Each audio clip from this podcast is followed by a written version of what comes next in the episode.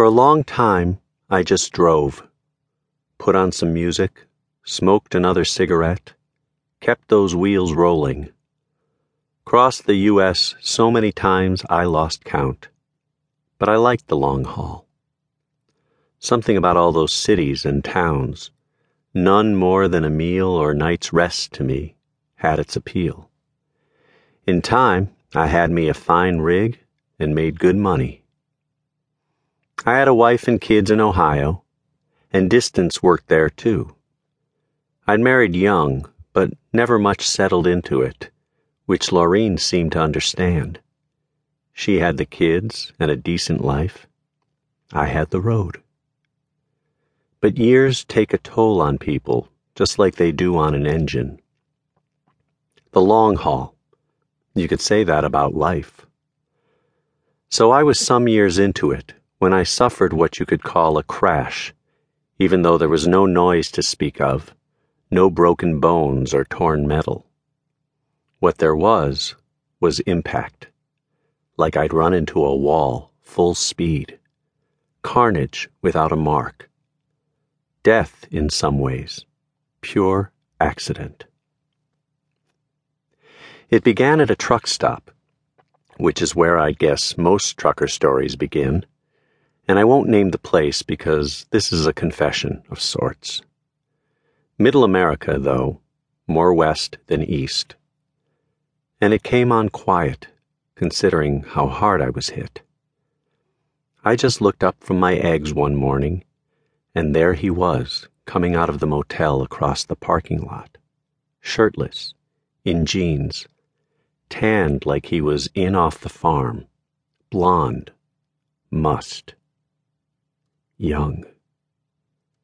He looked around, then reached down and adjusted himself, and that caused me to stop breathing for a second, while I considered he had probably just turned a trick in his room and was at that second freshly fucked.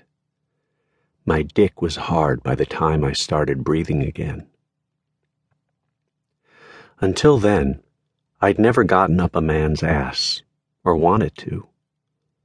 A boy and I had wrestled around a lot in high school, and one time I came on his leg in a field behind his house. From then on, we were always horsing around because it felt good being up against each other, though nothing was ever said about it. We'd be like that, playing around, all sweaty, and I'd come in my jeans. There was nothing more than that between us though I see now there could have been.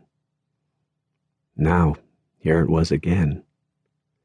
It could have been the same boy, even though Bobby was dark and this one was blonde. All that old stuff that had laid low for so long rose up right then. The guy looked around like, Who's next?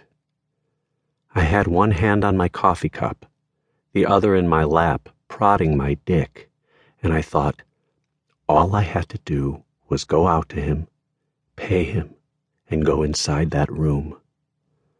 I almost came with just the idea. I never fooled around on the road.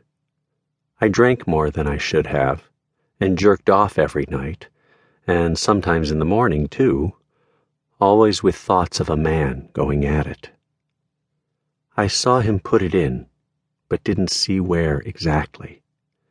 I saw his big dick, his ass as he pumped in and out, or sometimes I just watched him jerk off. Lorene and I had sex when I was home, but that wasn't often. I was 38 years old, and mostly I was looking at that faceless cock.